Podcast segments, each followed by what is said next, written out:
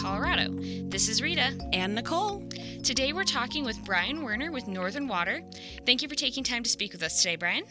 Uh, no problem. Enjoy it. So, Brian, what can you start by telling us a little about Northern Water and your role in the organization?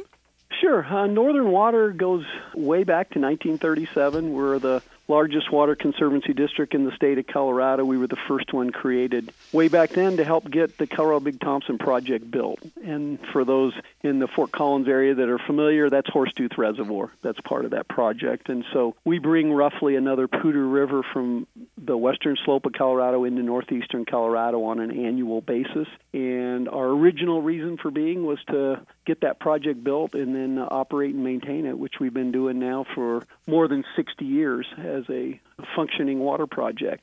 We also are charged with planning for and, and supplying uh, future water supplies as well as conserving those supplies. So I think in this discussion, as we talk about why our organization is looking at some additional storage projects, that that's where we fit in in terms of what mix do we want down the road for water supplies in the state of Colorado.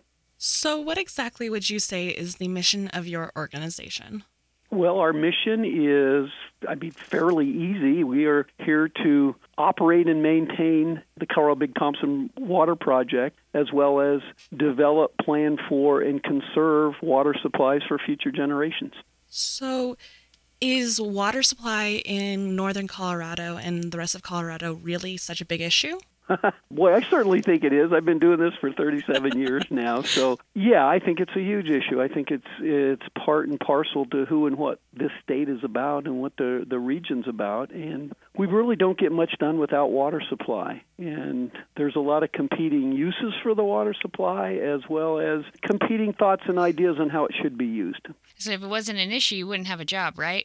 oh, I still have a job, but uh, it just makes it more fun. How's that? Oh yeah, challenging, always good. Yeah. So now, as you know, we've been talking about NISP. And so, can you tell us in your own words what is NISP? Yeah, NISP is it, it, at a very basic level. It's pretty simple. It's uh, a two large reservoirs, Glade Reservoir northwest of Fort Collins and Galeton Reservoir northeast of Greeley, that in combination will help supply water to about to 15 water uh, agencies and organizations that, that need water for, for their future supplies. And can you give us an idea of where the idea for NISP originally came from? I mean, obviously there oh, is sure. a need for that yeah. water, but I'm interested in kind of how this idea was developed. Yeah, well, I happen to be a historian, so if you, I won't, I won't get too too elaborate in my historical background, but I think it's important for people to understand, especially as they look at the issues surrounding it. Absolutely, I agree. The idea for you know putting dams on the Poudre River go back to the 19 teens. So, really, a 100 years ago, they started looking at, at various options. And through the years, they came up the best dam sites from an absolutely pure engineering standpoint are further up the canyon. Those were basically given up in 1986 when the Poudre became the first wild and scenic river in the state of Colorado, and it's still the only such designated river in the state. At that time, they left the lower seven and a half miles below Poudre Park open for a future water project. And at the time, Northern Water, and this is when I came to work for the organization in the mid to late 80s, we just, we proposed building a 300 foot high dam right in the middle of Poudre Canyon. And I think realized fairly quickly that there wasn't a lot of support for that, number one. And two, it probably would never get permitted by the federal government. You just weren't building projects like that anymore. So we kind of mothballed that kept maintained the water right on the Poudre River, which is very junior, but it still in many years has some water available. And in around the turn of the century, when the northern Front Range started started, I guess, exploding in terms of population, mm-hmm. uh, we had a number of water suppliers come to us and say, "Hey, is there some way we can utilize that water right?" And we came up with what we certainly believe is a much more environmentally friendly, engineeringly responsible water project, and that developed into the Northern Integrated Supply Project, or NISP. Uh, many people in the area just refer to it as Glade Reservoir. Yeah, in terms of so Fort Collins, I'm sure for many that's our main concern. Yep. Yep. so I know we've talked about this with some of our past guests, but just to get it from your side as well, how long has the proposal process been going on, and when do you expect a final decision? Forever and never. No. Um, no, no, no, no, no. It's been going on formally. The federal permitting started in 2004. Here we are in 2018, and the, the Army Corps of Engineers, which is the lead federal agency, has said that the final environmental impact statement, or EIS, will be released to the public in June. So we are a month, month and a half away. Cross our fingers. And if that, eh, from there on, it takes them about a year to do a record of decision, which is where the federal government says yes, you can build it, no, you can't build it, or what we think is more, most likely, yes, you can build it, and here's all the steps you need to do to mitigate the impacts that's what the process has been about, trying to identify what those impacts will be to the environment. That's why we do the process. Absolutely. And so, in your opinion, what are some of the pros and cons of the NISP project? Um, they're only pros. Um, let's see. No, they're we understand their their issues. There's no question boy, the region's growing, and the null option if we don't do storage buckets, and we think this is in uh, in one of the best areas you can find. If we don't do that, then we accelerate our buy and dry of, of irrigated farmlands. In northeastern Colorado, loses the character that that we enjoy today. I'm not saying that we aren't going to continue to see farms getting sold for their water supply, but without NISP, we lose on the order the environmental review process has identified 69,000 irrigated acres to meet that that demand that's needed just for this project alone. That's 100 square miles in northeastern Colorado that gets dried up.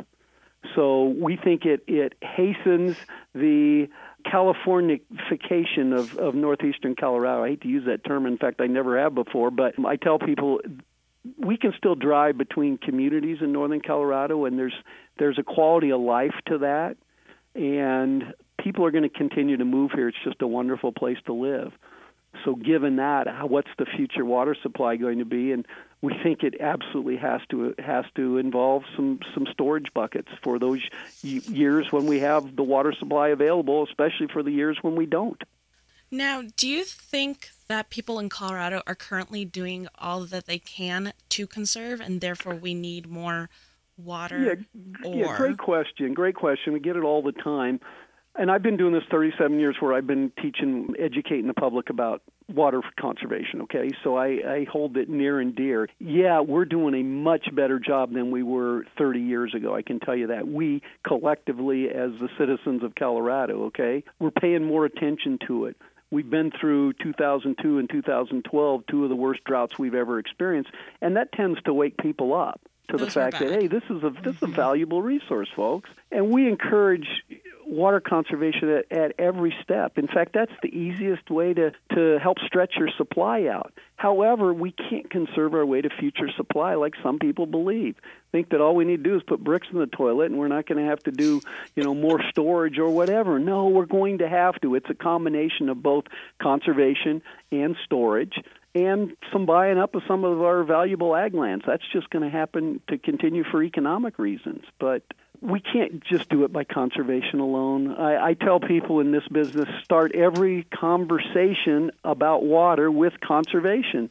I mean, you got to, and cities get it. City Fort Collins has has water people specializing in teaching us how to conserve water these days. Okay, that didn't happen 30 years ago or 40 years ago. So I think most communities get it. If you look at the gallons per capita usage in, in just in northern Colorado, we've we've reduced our usage by 25 30% in the last decade or two. So I think we get it. We get it. But I think there is some fallacy out there where people think we can just keep conserving and we're never going to have to do more storage. No, we're going to have to do both. And the state water plan identified that in, in spades back in 2015. So, do you think there is a way to resolve the conflicts surrounding NISP? We certainly do. I mean, no, we're not going to resolve the conflicts around NISP with the people that say our bottom line is no project, okay? Because there, we have to have a project, okay? What we've done over the course of the last 15 years, because it's taken so long, is listen to a whole lot of folks – Fort Collins City Council residents and others who have said, you know, if you're going to build it, we want this, we want this, we want this. We think you should do this to mitigate the impacts. And we have developed what we certainly believe is the most robust fish and wildlife mitigation and enhancement plan that's ever been produced in the state of Colorado. We've got $60 million on the table to mitigate impacts right now.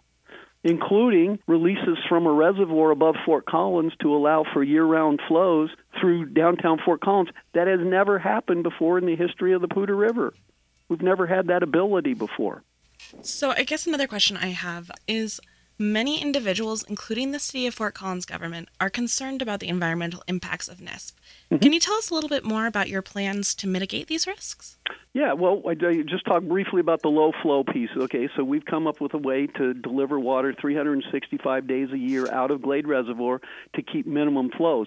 The Poudre River has historically dried up for the last 160 years as we've developed the water supplies because we have dry years. So it has historically done that. We're going to guarantee year round flows in the Poudre River. Okay? We think that's huge. That keeps fish alive. We're also going to put bypass structures on the four smaller dams that, that dot the, the Poudre River from the canyon mouth through Fort Collins. We're going to put bypass structures to guarantee not only that the water, the minimum flows get that get released from Glade, make it all the way through Fort Collins, but uh, to allow for the first time ever fish to migrate up and downstream. But they never had that ability before since those dams have been put in around the turn of the century of the the, the 20th century. So that's a big one. We're working on peak flow plan with Parks and Wildlife personnel where we're going to guarantee in almost all years the high three peak flow days. We'll bypass those to help the channel. So we're working on that. We're working on a reservoir and a recreation plan at Glade Reservoir. We're working with Parks and Wildlife on purchasing some more habitat west of Glade Reservoir, which will help with the the um, hunting public.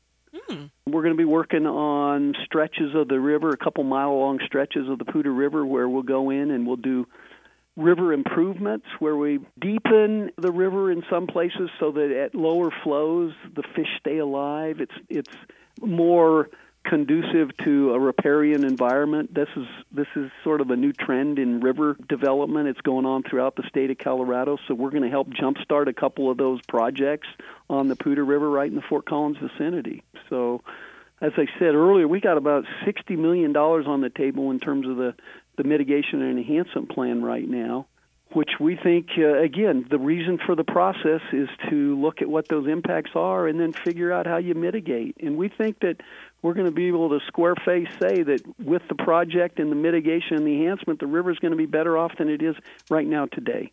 So, going back a little bit, talking about the conflicts around NISP, a mm-hmm. common opinion that we've heard with our, our last couple of guests is that the only way that this is going to end is in court. What's your opinion on that? Everybody has a right to sue in the in this country. So I wish that that wasn't what some people jump to all the time as a conclusion. If we don't like the outcome, we're going to sue you. But you know mm-hmm. they have the right to do that. So we're going to keep moving forward. We've got oh roughly 300,000 people under this project right now. That's going to grow to 500,000. That's a half a million people that that are going to base some of their water supply on this. And you know, we've done enough study. We don't do these things lightly. We think it's absolutely needed. We think that whatever court process, if there is one, will will say the same thing. That you know, we've spent 15 years doing some very thorough, exhaustive research and analysis on this. So again, we haven't seen the, the, ultimate decision that comes hopefully next year when the federal government says, yes, you can build it, and here's everything you have to do in order to to make it work. Yeah. So a question I wanted to ask you particularly is you probably have a good a good insight as to the how NISP is going to work once it is built, if it is mm-hmm. built. Uh-huh. Where will the water from these reservoirs go to in terms of I know some of them are going to municipalities for urban use, but what about mm-hmm. rural use? Yeah. Well, most of this water is going to be used directly by urban residents, okay? Mm-hmm the 11 cities and towns in the four water districts who primarily serve water directly to to residents mm-hmm. okay people that are moving into the area a couple of the water districts have a few large dairies within them so there will be some direct contribution to the to the ag environment. But bigger picture, what this does is it it relieves some of the pressure on ag water supplies. I mean, we have every ag organization in the state that has endorsed this project because they get it that you have to have some alternatives, or these growing cities, when they're going to keep growing, whether we like it or not, these growing cities are going to keep grabbing our our water supply. And we do like to to grow it locally. We do like mm. to do all the things that local ag provides us, and if we're not careful, we we could lose it all. And we don't like that, as I said earlier, the no option on it in terms of, of where we go. So, what do you think the alternatives are if NISP is not approved? Okay, well, the alternative is, and it, there, and the process has what they call a no action alternative. That's part mm-hmm. of the federal permitting process. They have to look at it. Okay, what happens if the federal government says no to this project? Okay, well, we jump out of the out of the, the point fray for these communities, and they go out and they find their future water supply. Hopefully, they do it somewhat collaboratively, but they certainly aren't going to be as collaborative as 15 water users getting together.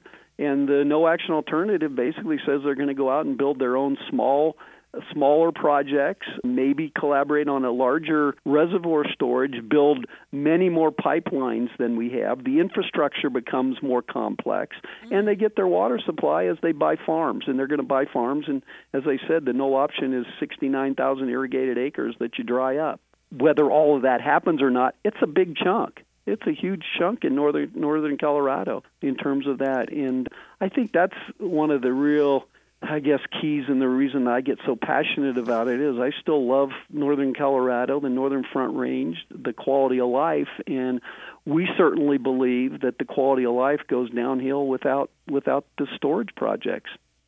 So talking about that infrastructure, what does the infrastructure look like for Glade Reservoir? Yeah, Glade Reservoir will involve taking water off the Poudre River right near the canyon mouth. There's mm-hmm. an existing diversion structure, the Poudre Valley Canal. We will make some enlargements and improvements to that cal- canal and it's about oh a mile and a half, two miles to gravity feed over into a little forebay reservoir northwest of Ted's Place. People know Ted's Place, and from there we'll pump it up into Glade Reservoir. So one of the things with moving the the reservoir off the the main stem is it becomes more expensive because you have to pump the water up to get it into Glade Reservoir, mm-hmm. and then we'll have a pipeline coming out of Glade Reservoir directly back into the Poudre River to release about a third of the total supply will come directly back to the river for those minimum flows through Fort Collins that I talked about and then we'll have a pipeline north of Fort Collins that goes out to oh just a mile east of I-25 somewhere in that range and then goes south to deliver water to some of the other participants in the project.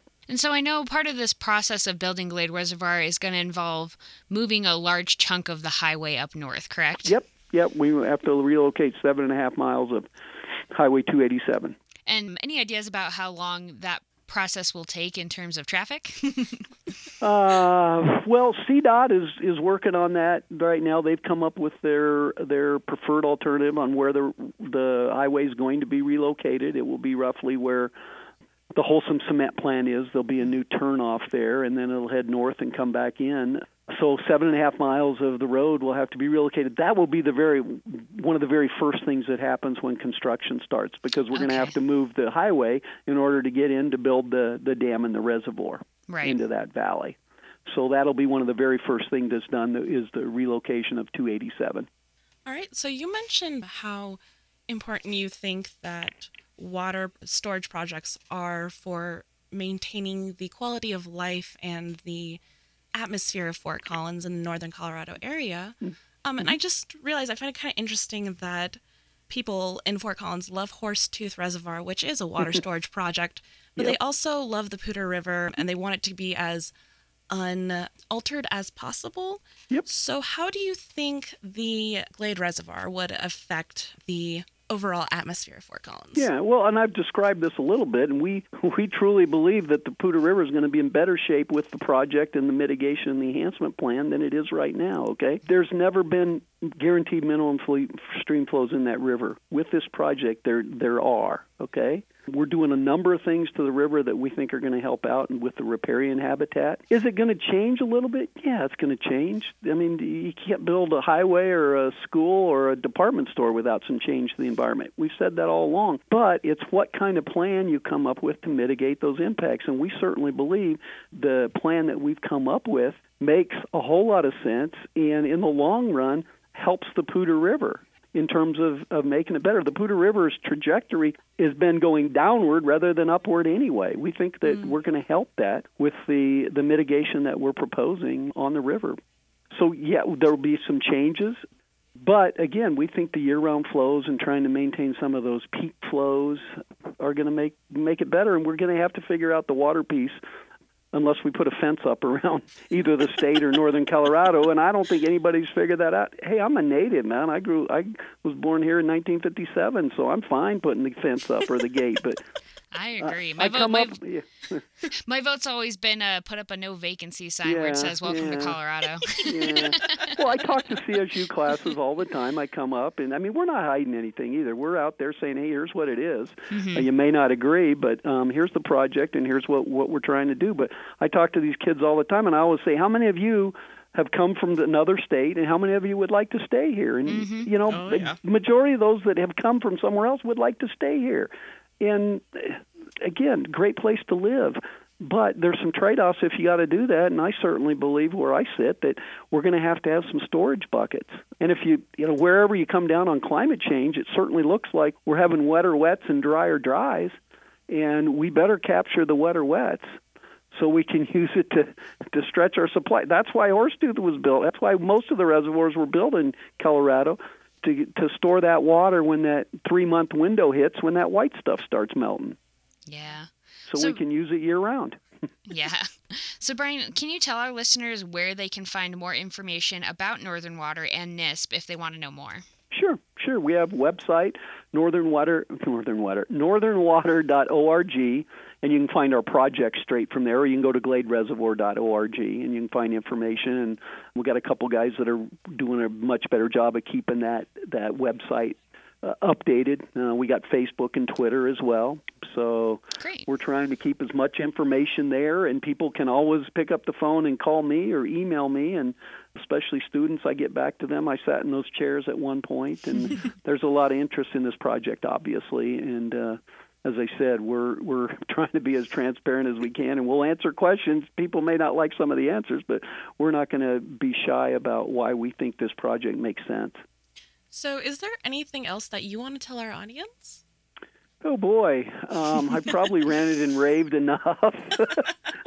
I get up on my soapbox occasionally. No, I mean, I, I, I want people to to not just knee jerk on the things, to really look at it, really look at the situation and in our future and what kind of mix we want water supply and people with the realization that I don't think we're going to stop people from coming here. I think there's some people, yeah, that's they think if we stop this reservoir, we're going to limit growth. No, we aren't. They're coming whether we build the reservoir or not. So it's that it's that if we don't that I don't I certainly don't like and I think the mm-hmm. people around this organization don't like the the outlook if we don't build the, those buckets as I've said. So I just want people to, you know, pay attention, ask questions, become informed before you knee jerk. How's that?